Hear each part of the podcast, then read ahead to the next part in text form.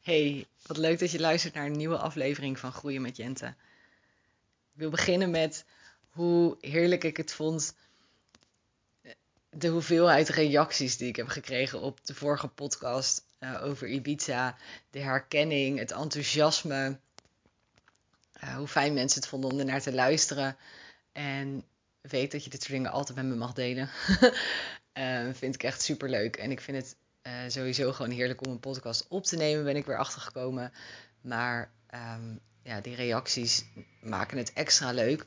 Want ik kan ook gewoon tegen mijn telefoon praten en hem vervolgens niet online zetten. Weet je, dus, dus die interactie, dat maakt de podcast voor mij wel echt. Dus weet dat en, en dank je wel ook daarvoor.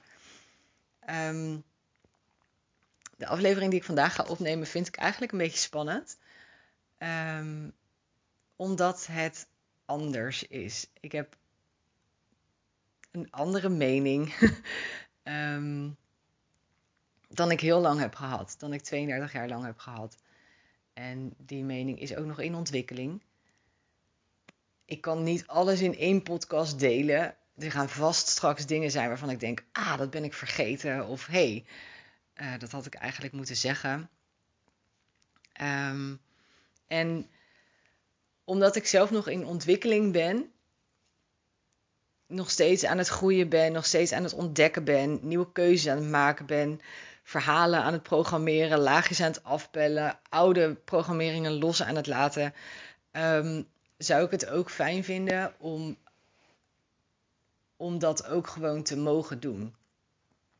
En dus als je mij een berichtje stuurt over de podcast, dat dat met een open blik is.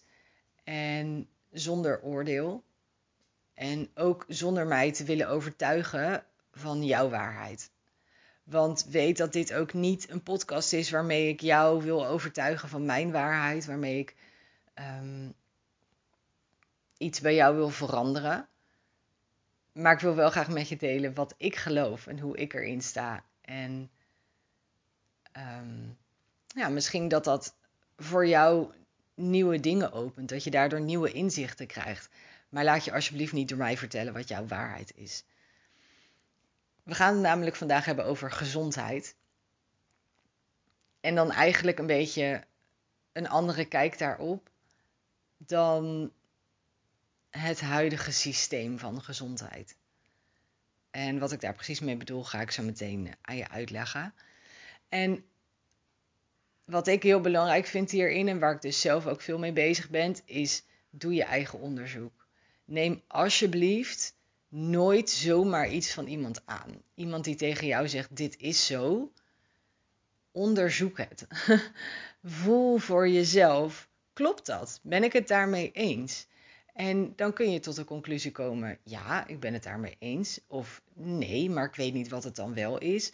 Of ik weet het eigenlijk niet en ik kies ervoor om, om het ook niet te hoeven weten. Which is also fine. Um, en dit zou dus een van de podcasts kunnen zijn waarmee ik je mogelijk ga triggeren. Um, ik, nou, wat ik net al zei, ik vind het ook een beetje spannend om het op te nemen. Ik heb dus op een gegeven moment bedacht ook wel samen met mensen een podcast opnemen. Dat was onder andere zodat ik een onderwerp als dit lekker samen met iemand kon uitpluizen. En dat ik me kon verschuilen achter, ja, maar het is niet alleen maar mijn mening, want andere mensen vinden dit ook. Of ja, was wel mijn podcast, maar iemand anders zei het. Weet je, dat. Terwijl, ja, waarom zou ik niet gewoon delen wat ik geloof, hoe ik erin sta? Maar het is dus wel belangrijk om te weten dat dit mijn waarheid is. Dit is niet per se de waarheid. En dat jij voor jezelf mag voelen wat jouw waarheid is. En dat je ook open kunt luisteren. En dus kunt luisteren naar de mening van iemand anders. En daarbij kunt voelen wat vind ik? In plaats van meteen uit te checken, om het meteen af te doen als niet waar. Want heb je alles echt geluisterd, alles echt onderzocht, alles echt gevoeld in plaats van meteen te oordelen? En misschien heb jij dat al duizend keer gedaan en, en ben je het helemaal met me eens of ben je het juist helemaal met me oneens. En both is fine.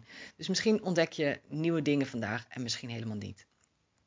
Nou, wat um, wat voor mij hierin interessant is, dat ik de afgelopen twee jaar af en toe uh, iets heb gedeeld op Instagram over hoe ik tegen gezondheid aankijk en hoe ik uh, aankijk tegen ziek zijn eigenlijk voornamelijk. En daar kreeg ik stevast van een aantal mensen ook commentaar op. en um, ik snap het, want ik deelde een, een ja, alternatieve kijk op ziek zijn op dat moment. Ik stelde vragen. En dat commentaar van mensen, ik begrijp waar het vandaan komt, maar het is niet altijd helpend. Ik heb namelijk 32 jaar ook geloofd dat de reguliere geneeskunde um, de waarheid was. En ik, ik ken dat verhaal. Dus dat hoef je me niet meer te delen. Om het zo maar even te zeggen. Oké, let's dive in. Um, gezondheid heeft voor mij met best wel veel verschillende aspecten te maken eigenlijk. En ik denk waar het voor mij op neerkomt, dus first of all, maar eigenlijk ook most important of all, is dat ik geloof dat mijn lijf eigenlijk heel goed weet wat ik nodig heb. Dat ik kan voelen of iets kloppend is voor mij of niet. Dat ik kan voelen of ik een bepaald, uh, bepaalde etenswaren tot me moet nemen. Dat ik kan voelen um, wat mijn lijf nodig heeft om te herstellen van bijvoorbeeld ziekte. Maar ook dat ik kan voelen wat ik nodig heb om niet eens ziek te worden. Ik geloof alleen ook dat ik verleerd heb om goed naar mijn lichaam te luisteren. Dat wij in onze maatschappij geleerd hebben om door te pushen, om ja, je niet lekker voelen af te doen als nou ja, aanstellerij of um, iets waar je gewoon een pilletje voor neemt en doorgaat. En ik denk dat we in een maatschappij leven waarin het ook daadwerkelijk lastig is, of lijkt, om te luisteren naar dat leven en wat het allemaal voor boodschappen geeft. Want we hebben haast, we hebben kinderen, we hebben werk, we hebben onze telefoon waar we duizend dingen op moeten, we hebben een miljoen vrienden, we hebben allerlei afspraken, sociale druk, want wat vinden mensen wel niet van me? Er is zoveel in deze maatschappij.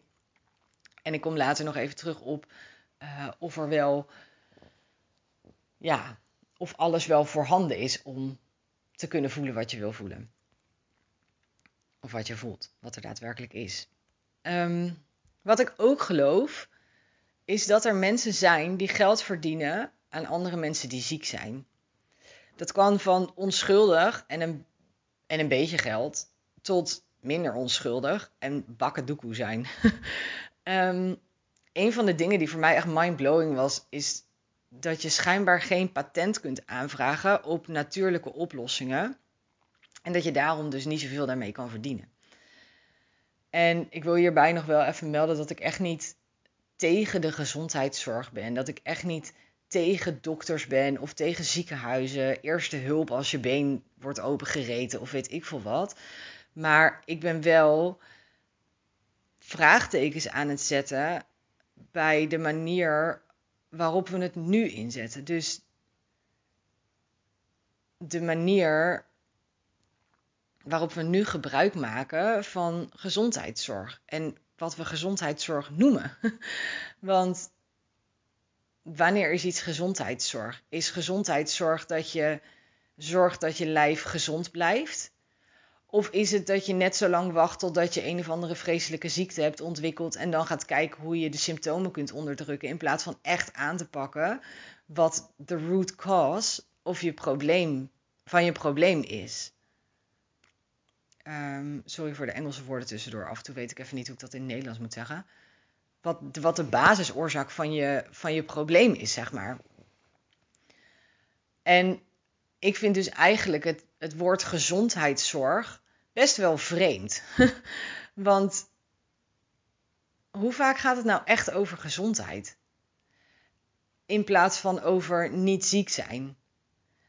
En als je kijkt naar op het moment dat ik ziek ben en ik neem medicatie, dan heb ik ook medicatie nodig om de bijwerkingen van die medicatie te onderdrukken. En soms zal het ook echt nodig zijn. En soms vraag ik me af in welke welke insane, visieuze, nare cirkel we zijn gestapt. En hoe we daar weer uit kunnen komen, vooral.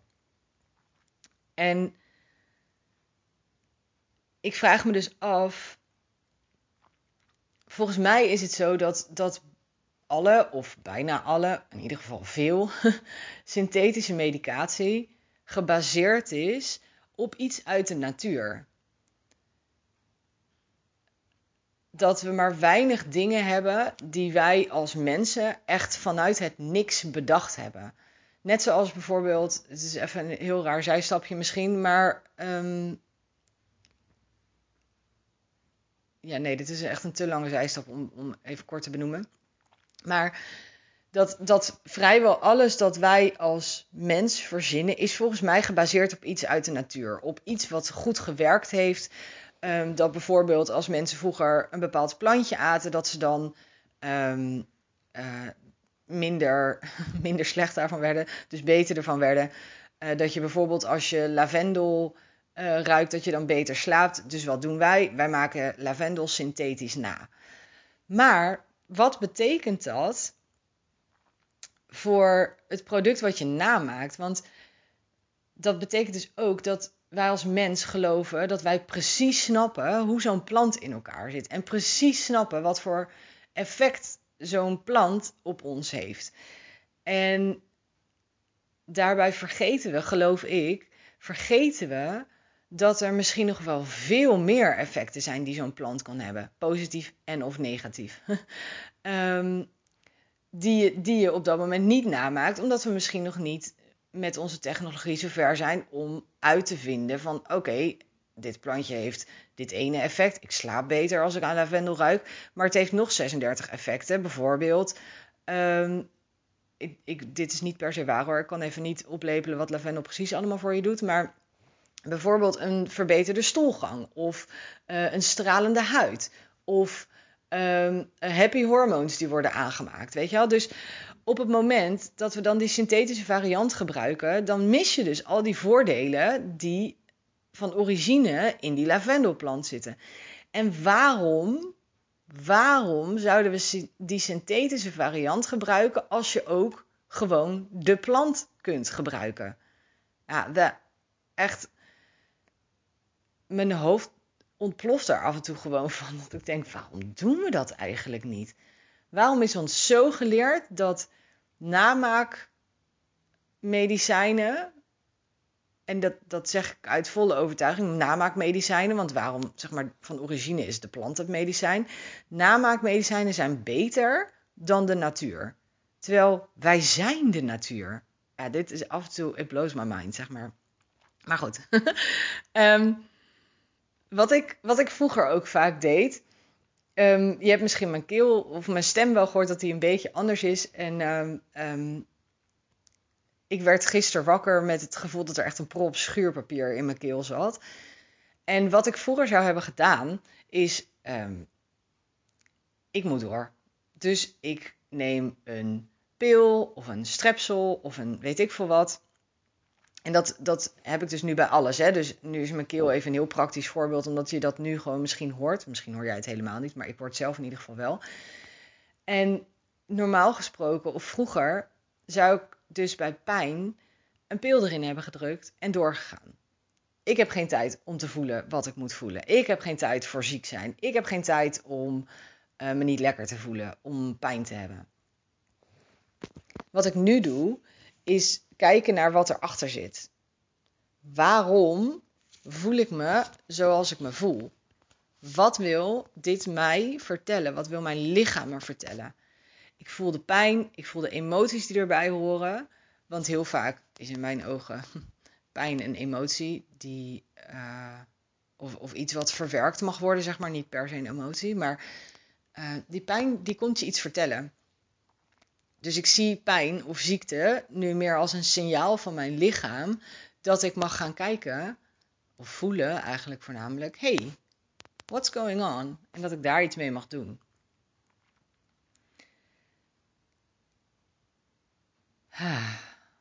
Zo, dat was even. ja. Ik doe even een anderhalve seconde pauze. Je even bijkomen? Want ik voelde opeens dat ik dacht: hé, hey, ben ik nou toch in een soort overtuigmodus geschoten? En zoals ik al zei, dat is niet mijn intentie. En tegelijkertijd merk ik dus soms dat ik denk, ik begrijp gewoon eigenlijk niet meer dat wij zo. Nee, laat ik hem bij mezelf houden. Dat ik zo heb geloofd wat ik heb geloofd. Klakkeloos, hè? Ik stelde geen vragen. Ik stelde heel veel vragen, maar niet over de dingen die er echt toe deden. Ik nam gewoon aan wat me verteld werd. En dat doe ik niet meer. Niet meer zomaar. En dat maakt het soms ook wel vermoeiend om overal vragen over te stellen en bij alles te denken: is dat echt zo? Bij alles wat iemand met me deelt te zeggen of te voelen, ja, zou kunnen. Er is zoveel meer mogelijk dan ik ooit had bedacht. En dat vind ik super vet, maar dat is soms ook wel verwarrend en confronterend. Ja, dat wil ik tussendoor even delen. Oké. Ehm, waar ik sinds kort mee bezig ben, is de Germaanse geneeskunde. En wat ik echt waanzinnig interessant vind, is dat um, voor mij voelt het heel kloppend. En ik weet dat de artsen die, hier, die zich hiermee bezighouden, um, echt worden neergezet als kwakzalvers. Um, en ook uit, ik weet niet of je dat zo noemt, maar uit hun, hun ambt ontzet zijn. En um, ja, dat, het, dat de algemene visie op Germaanse geneeskunde is niet al te positief. En dat vind ik dus juist heel erg interessant. Want als iets zo wordt neergezet als um, niet oké, dan ben ik heel nieuwsgierig tegenwoordig. Waarom is dat zo? Waarom staan er echt websites vol over, over deze artsen? Echt websites. En nou, dit is echt weer voor voor een heel andere podcast, merk ik. Maar het stukje Germaanse geneeskunde. Dus als je hier meer over gaat opzoeken, omdat je misschien voelt dat het um, iets voor je doet, weet dat je dus uh, gewaarschuwd gaat worden voor alle kwakzalvers die je gaat tegenkomen. En um, ja, voel gewoon voor jezelf wat klopt. Want ja, ik voel, ik, voor mij voelt het dus heel kloppend, deze, deze vorm van geneeskunde.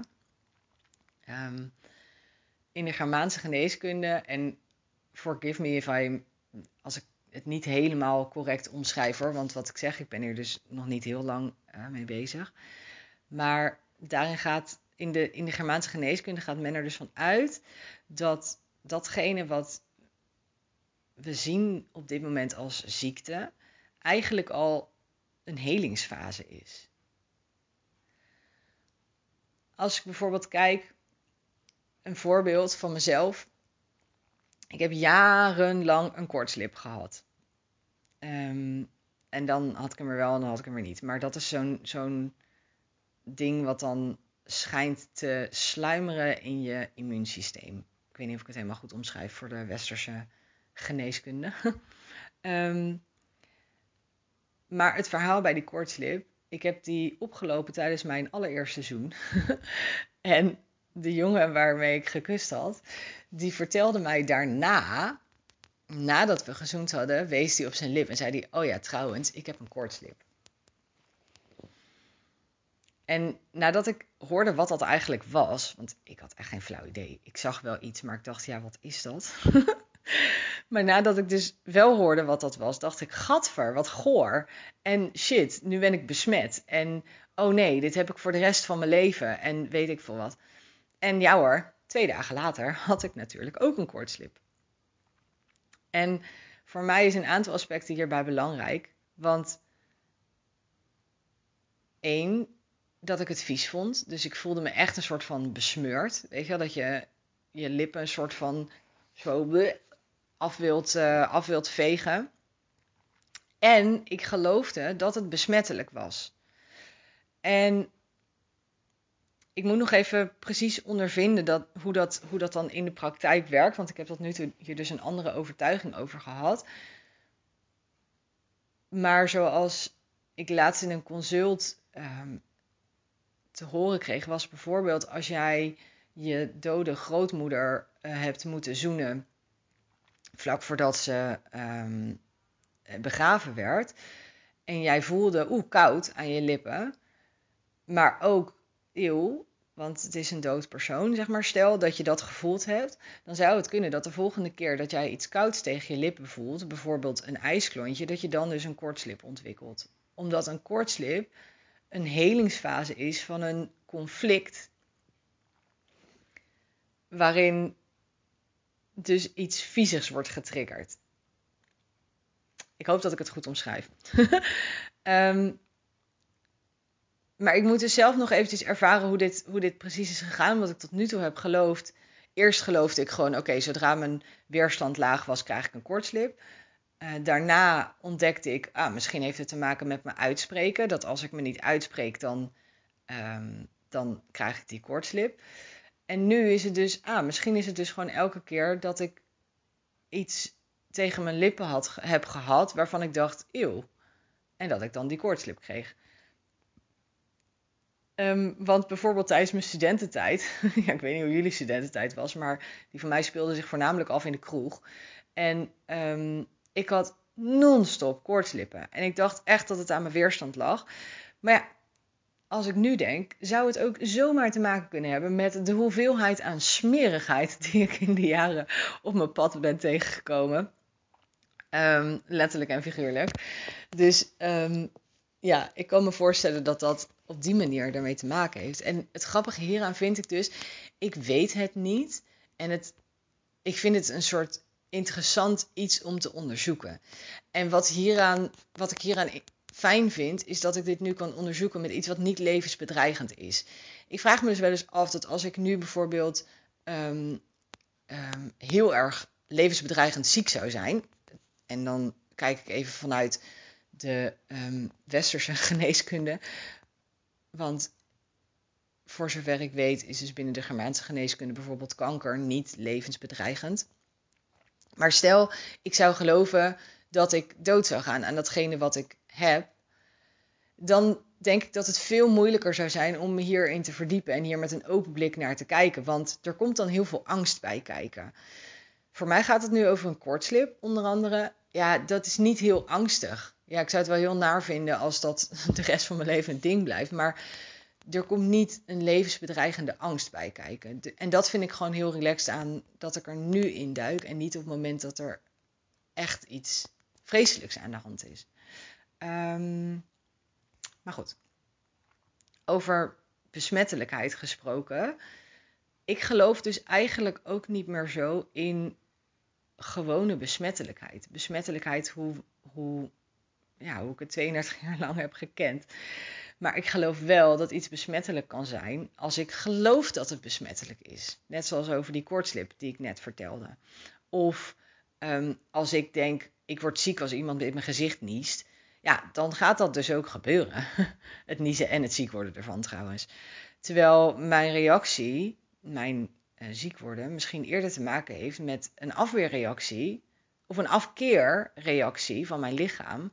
Omdat ik dus gewoon een reactie krijg op dat ik het vies vind dat iemand in mijn gezicht niest.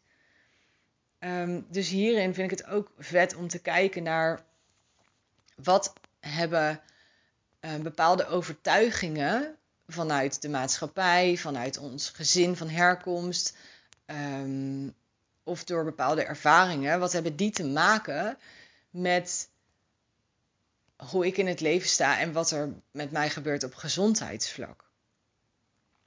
Dus in de categorie alles is met elkaar verbonden, voel ik dit ook wel heel, heel sterk. En ja, dat vind ik dus heel, heel vet om, om te bekijken. En ik, ik denk ook dat dat het wel lastig maakt, omdat het dus minder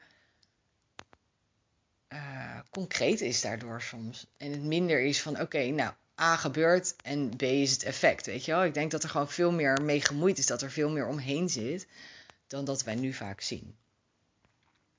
Um, even kijken of ik deze zo wil delen. ja, ja, ja. Oké.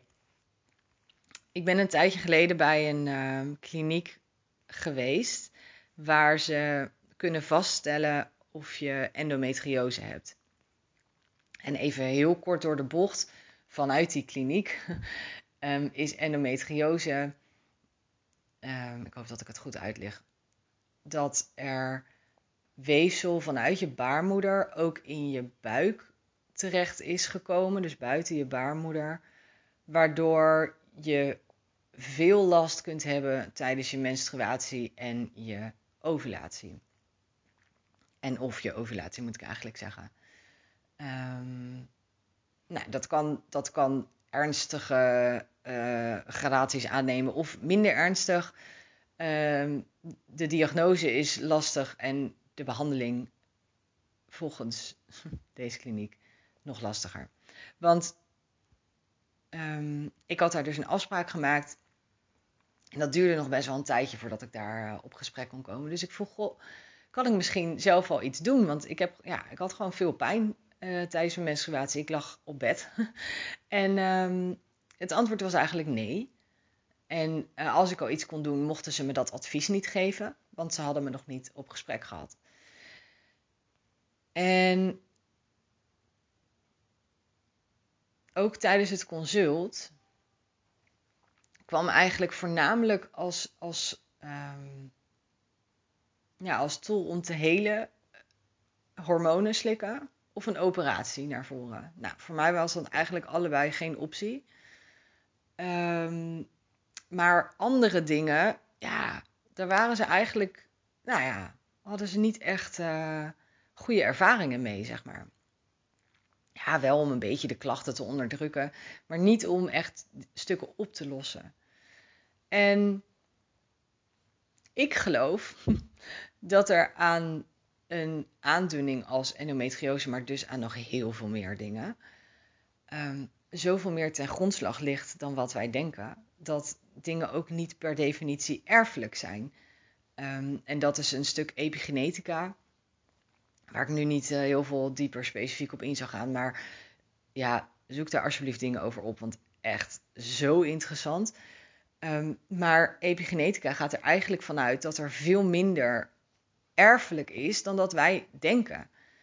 Um, dat datgene wat erfelijk is niet in jouw genen zit of in jouw DNA, maar in je omgeving, in hoe je met dingen omgaat, in uh, familielijnen, in trauma's die worden doorgegeven. Dus veel minder in, het, in voeding, dat was ik nog gewoon vergeten, voeding. Uh, waar je leeft, hoe je omgaat met je omgeving, hoe je omgaat met licht, of je rekening houdt met de seizoenen. Nou, er zijn echt duizend dingen um, die hierbij van invloed kunnen zijn. En wat wij dan denken is, oh ja, oké, het is erfelijk. Nou, mijn moeder had ook, uh, dit is niet waar hoor, maar mijn moeder had ook uh, X of Y. Nou, dan zal ik het ook wel krijgen. En dat is dus niet per definitie waar. En ik, ja, ik merk dat ik dat zonde vind, want dat geeft ook wel een soort van, uh, ja, ik kan er niks aan doen gevoel.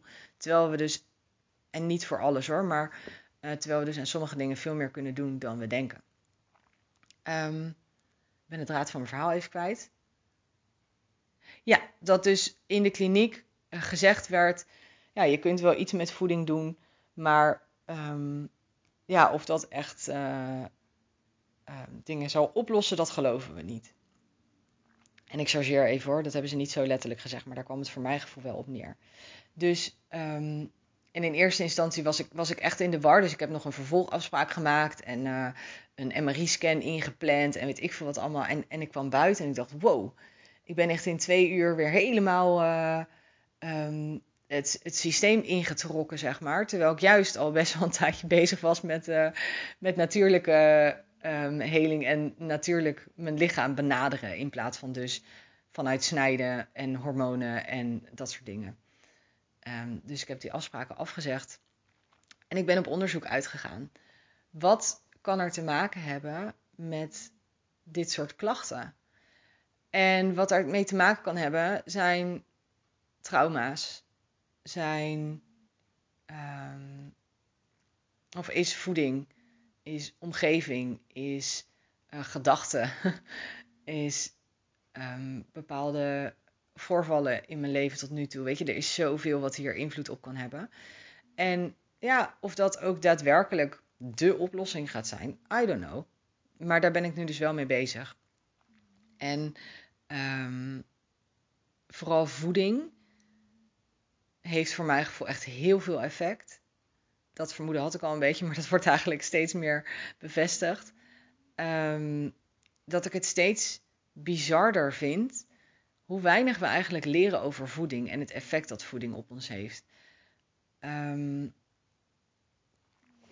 een van de voorbeelden hierbij vind ik bijvoorbeeld mensen die, uh, die willen afvallen.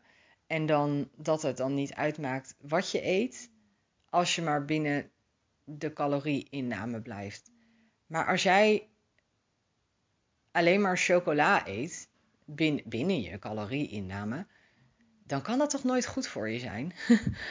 um, ook al blijf je dan binnen het aantal calorieën, dat zijn toch niet de voedingsstoffen die, die je lichaam nodig heeft, zeg maar. Dus dat soort dingen vind ik echt zo interessant hoe dat werkt, wat ik daarover ben gaan geloven. Want ja, ik geloofde dat ook. Oké, ik kan alles eten wat ik wil, als ik er maar niet te veel van eet. Wat, waarbij ik niet wil zeggen dat je sommige dingen nooit meer mag eten, maar wel dat ik denk, ja, je geeft je lichaam een bepaalde boodschap met datgene wat je eet of niet eet. En ik vind het gewoon echt, ja, ik vind het gewoon insane dat we daar zo, zo weinig over leren. En dat ik nog steeds het gevoel heb dat ik daar zo weinig over weet, terwijl ik echt heel veel geleerd heb het afgelopen jaar. Ehm, en om even verder te gaan op het voedselgedeelte, vind ik het echt ehm, ook nog steeds best wel schokkend dat we voor onbewerkte voeding, dus gewoon verse groenten. En laat staan als je um, biologische groenten wil kopen, dat dat soms wel twee of drie keer zo duur is als de bewerkte of de bespoten of de genetisch gemodificeerde versie. En dan vraag ik me echt af, hoe kan dat? Hoe kan het dat een, een menu bij de McDonald's voor vier personen bijna goedkoper is dan, dan een maaltijdsoepje maken voor één persoon. Hoe kan dat? In wat voor wereld leven we? En, en wat wordt hier allemaal in voeding gestopt waarvan we eigenlijk geen idee hebben wat voor effect dat kan hebben? Zo heb ik um, de laatste tijd veel geleerd over transvetten en hoe transvetten ontstaan. En transvet zorgt er en dan zeg ik het weer eventjes erbij. Ik hoop dat ik het juist vertel. ik heb heel vaak dat ik, als ik informatie lees, denk ik, ja, dit klopt helemaal. Maar als ik het dan moet reproduceren, vind ik dat soms lastig. Dus doe je vooral ook uh, wederom je eigen onderzoek naar. Maar transvet is vet wat jouw cellen niet kan verwerken. En, of wat je cellen niet kunnen verwerken.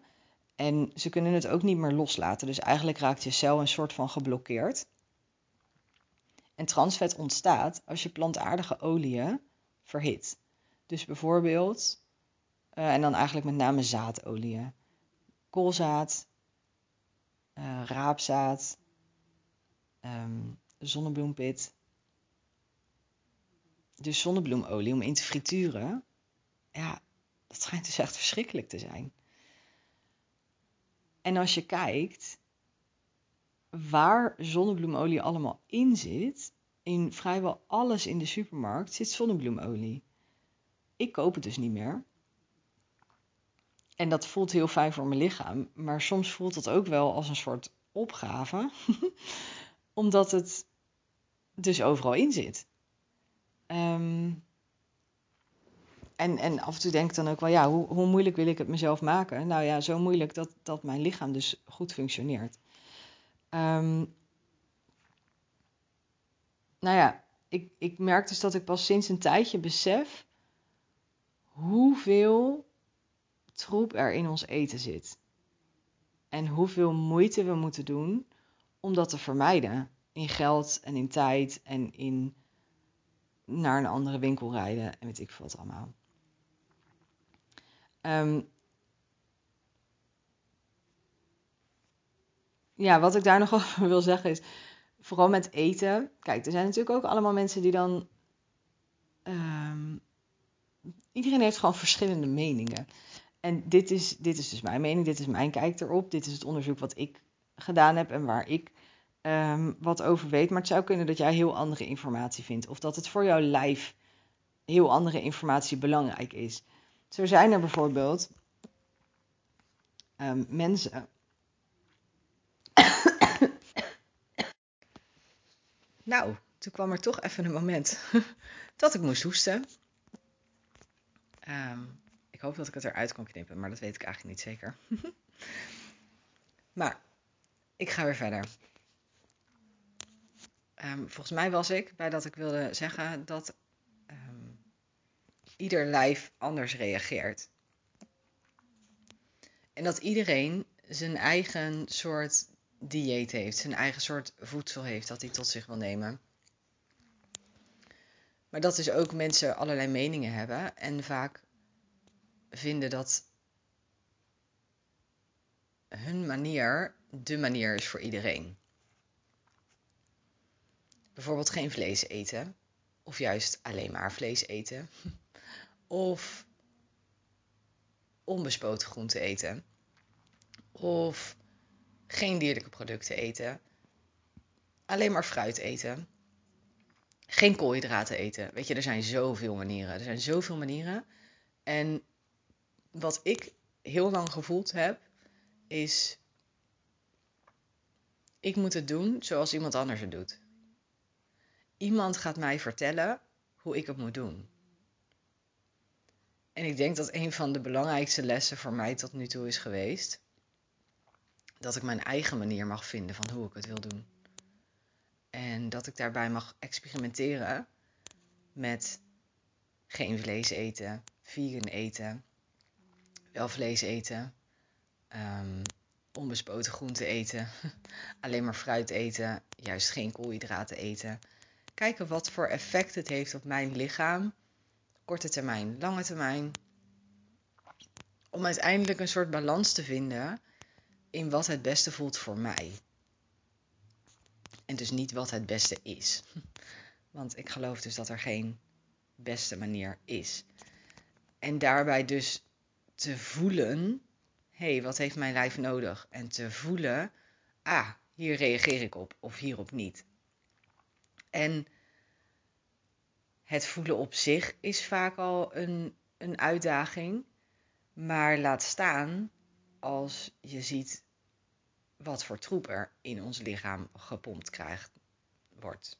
wordt ja, wat, ik, wat we op dagelijkse basis in ons lichaam gepompt krijgen. Um, want dat wil ik nog wel eventjes noemen. Dat voor mijn gevoel de hoeveelheid troep die we binnenkrijgen op een dag. Ja, dat um, vind ik heftig en confronterend. En ook hierin is er weer niet, ja, weet je, één definitie van troep. Maar als ik kijk naar hoeveel er zit in bewerkte producten, aan suiker, aan ja, producten waarvan ik geen flauw idee heb wat het is vaak, dan, dan lees ik ingrediënten en dan denk ik, ik weet, ik weet oprecht niet wat het is. Het zal wel. En dan maak ik dus of de keuze om het te laten staan, omdat ik denk, ik snap niet wat het is. En heel soms denk ik, ik snap niet wat het is, ik neem het maar mee, want ik heb er zin in. Ik moet zeggen dat die laatste steeds iets minder vaak gebeurt. Um, wat ik ook heel irritant vind, want ja, soms heb ik gewoon zin in niet. um, maar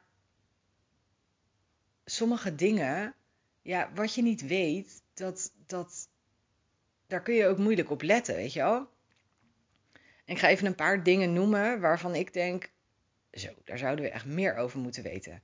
Bijvoorbeeld suiker toegevoegde suiker in dat, uh, in dat kader. Dus natuurlijke suikers. Ja, weet je, daar, daar kun je ook een mening over hebben. Maar toegevoegde suiker, maar ook tarwe. En dan niet per se. Het is niet zo dat alle tarwe slecht is, maar wel de bewerkte categorie tarwe die nu overal in zit. Maar ook de inkt van kassabonnen. De troep die in make-up zit de chemtrails die over je hoofd worden gefladderd, kraanwater, wat daar voor troep allemaal in kan zitten, plantaardige oliën, wat ik net al zei, dus eigenlijk vooral de zaadolieën. En het erge hiervan vind ik dat we vaak niet weten wat voor effect al deze dingen op ons hebben. Want of we gebruiken het al ons hele leven, of we raken er, ehm, ik weet het Nederlands woord niet, gradually aan gewend. En we weten het gewoon niet. Totdat je er langere tijd mee stopt. Maar goed, dan moet je wel weten waar je mee moet stoppen. Want ja, als jouw lichaam op een gegeven moment gebreken vertoont, je kunt, je kunt moeilijk vanuit het niks, niks meer gaan eten of drinken, weet je wel. Dus waar begin je dan? Um, en in het begin dat je stopt met iets, kun je nog ontwenningsverschijnselen krijgen ook. Waardoor je denkt, oh ja, nee, dat was het dus niet. Het wordt alleen maar erger. Want probeer maar eens te stoppen met suiker. Ja, daar krijg je in het begin best wel een dip van, want je lijf is daar gewoon aan gewend. Um, plus dat alles dan opeens naar niks smaakt. Vooral als je ook die transvetten er dan uitlaat. En je moet er opeens heel veel tijd in steken, want je moet alles zelf gaan maken. Dus er zijn nogal wat um, bijverschijnselen aan op ontdekkingstocht uitgaan. En het maakt het niet makkelijker. en ja, daarbij hoort voor mij ook wel dit stukje dat mensen soms wel eens aan mij vragen wat ik doe. Wat ik nou eigenlijk doe op een dag. Wat ik het afgelopen jaar eigenlijk gedaan heb. En soms vraag ik mezelf dat ook wel af. Maar toen ik dus voor deze podcast wat dingen aan het opschrijven was die, die ik wilde vertellen, dacht ik, oh ja, dit, dit doe ik dus. Dit doe ik dus op een dag. Hier ben ik dus heel veel mee bezig. Boodschappen doen kost mij soms gewoon best wel veel tijd. Omdat ik dan denk, oh, ik ga even kijken wat er in deze producten zit. Of ik ben op zoek naar ja, iets waar ik zin in heb, maar kan het niet vinden. Want daar zit troep in die ik niet wil eten. Dus hoe ga ik het dan doen? Nou, ga ik het misschien zelf maken. Dan ben ik aan het koken. Um, maar ook te ontdekken, oké, wat is mijn waarheid? Dus ik, ik studeer veel. En ik voel veel. ik onderzoek veel. En eigenlijk zoek ik dus uit hoe ik zo min mogelijk troep in mijn lijf krijg. En wat ik dus versta onder troep. En hoe dat dan mijn kant op komt. Wat ik daarvan vind. Of ik daar iets mee moet doen of niet. En voor mij voelt het als heel belangrijk om daar meer over te weten. En ben ik ook heel blij dat ik daarin ben gedoken. En tegelijkertijd kost het soms dus gewoon best wel veel tijd en aandacht en headspace, om zo maar te zeggen. Um, ik heb zelf veel geleerd via Ikigai. Daar heb ik de epigenetica cursus gedaan podcast van Jorn Luca, The Truman Show. Um, de website van de Germaanse Geneeskunde. Uh, veel mensen die ik volg op Instagram, waar ik veel van geleerd heb. En vooral ook heel, heel, heel veel gesprekken met mensen in mijn omgeving die openstaan voor dit soort andere gedachten. En daarover van gedachten wisselen zonder dat we per se dezelfde mening moeten hebben. Um, het ontdekken, het testen ik voel bijvoorbeeld nu heel sterk hoe mijn lichaam reageert op producten waar het niet goed op gaat. Dus ik weet waar ik op moet letten en dan kan ik ook heel snel filteren. Ah, dan heb ik dit gegeten. Ik heb dit gegeten en dit heeft dus dat effect op mijn lichaam. Omdat ik van een aantal ehm, producten nu weet hoe mijn lichaam daarop gereageerd.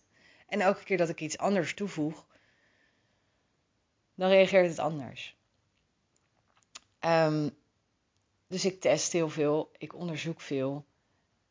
En er komen ook steeds nieuwe dingen op mijn pad, omdat ik er de keuze voor heb gemaakt om hier diep in te duiken en, en open te staan voor alles wat hierin op mijn pad komt. Om hierin de gezondste versie van mezelf te worden. Uh, ik heb het nog helemaal niet eens gehad over het sporten trouwens. um, wat ik altijd echt. Ik heb sporten gehaat.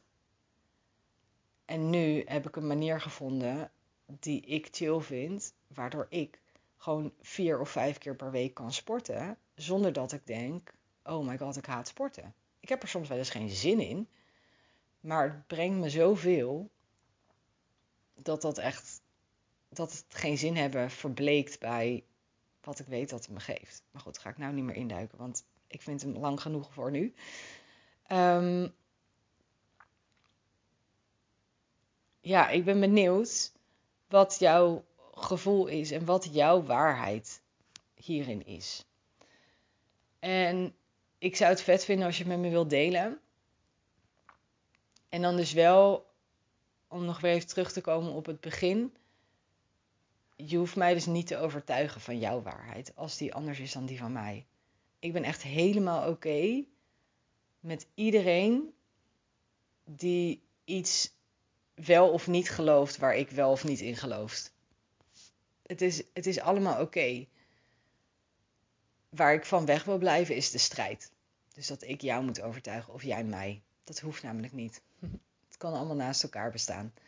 En het kan ook zo zijn dat ik nu iets geloof wat ik misschien over een half jaar niet meer geloof. Um, of andersom. En dat is oké. Daar wil ik mezelf ook de toestemming voor geven. Of daar geef ik mezelf ook de toestemming voor om te veranderen. Om andere dingen te gaan geloven. Om mijn mening bij te mogen stellen op basis van wat ik op dat moment weet. Het heeft me heel lang weerhouden van het maken van dit soort podcasts. Omdat ik dacht, ja, wat nou als iemand dat hoort en, en dat ik dan vervolgens nooit meer een andere mening mag hebben. ja, daar geloof ik dus ook niet meer in. Dus, mocht je iets willen delen, vind ik vet. Vind ik leuk. Ik ben namelijk ook heel benieuwd hoe jij erover denkt, hoe jij erin staat. En wat deze podcast ook met je gedaan heeft. Misschien vind je het echt een fucking wazig verhaal. Of misschien denk je, wow, ik wil je meer over weten. Alles is oké. Ik ben heel benieuwd. Ik hoop dat je met me deelt. Hele fijne dag.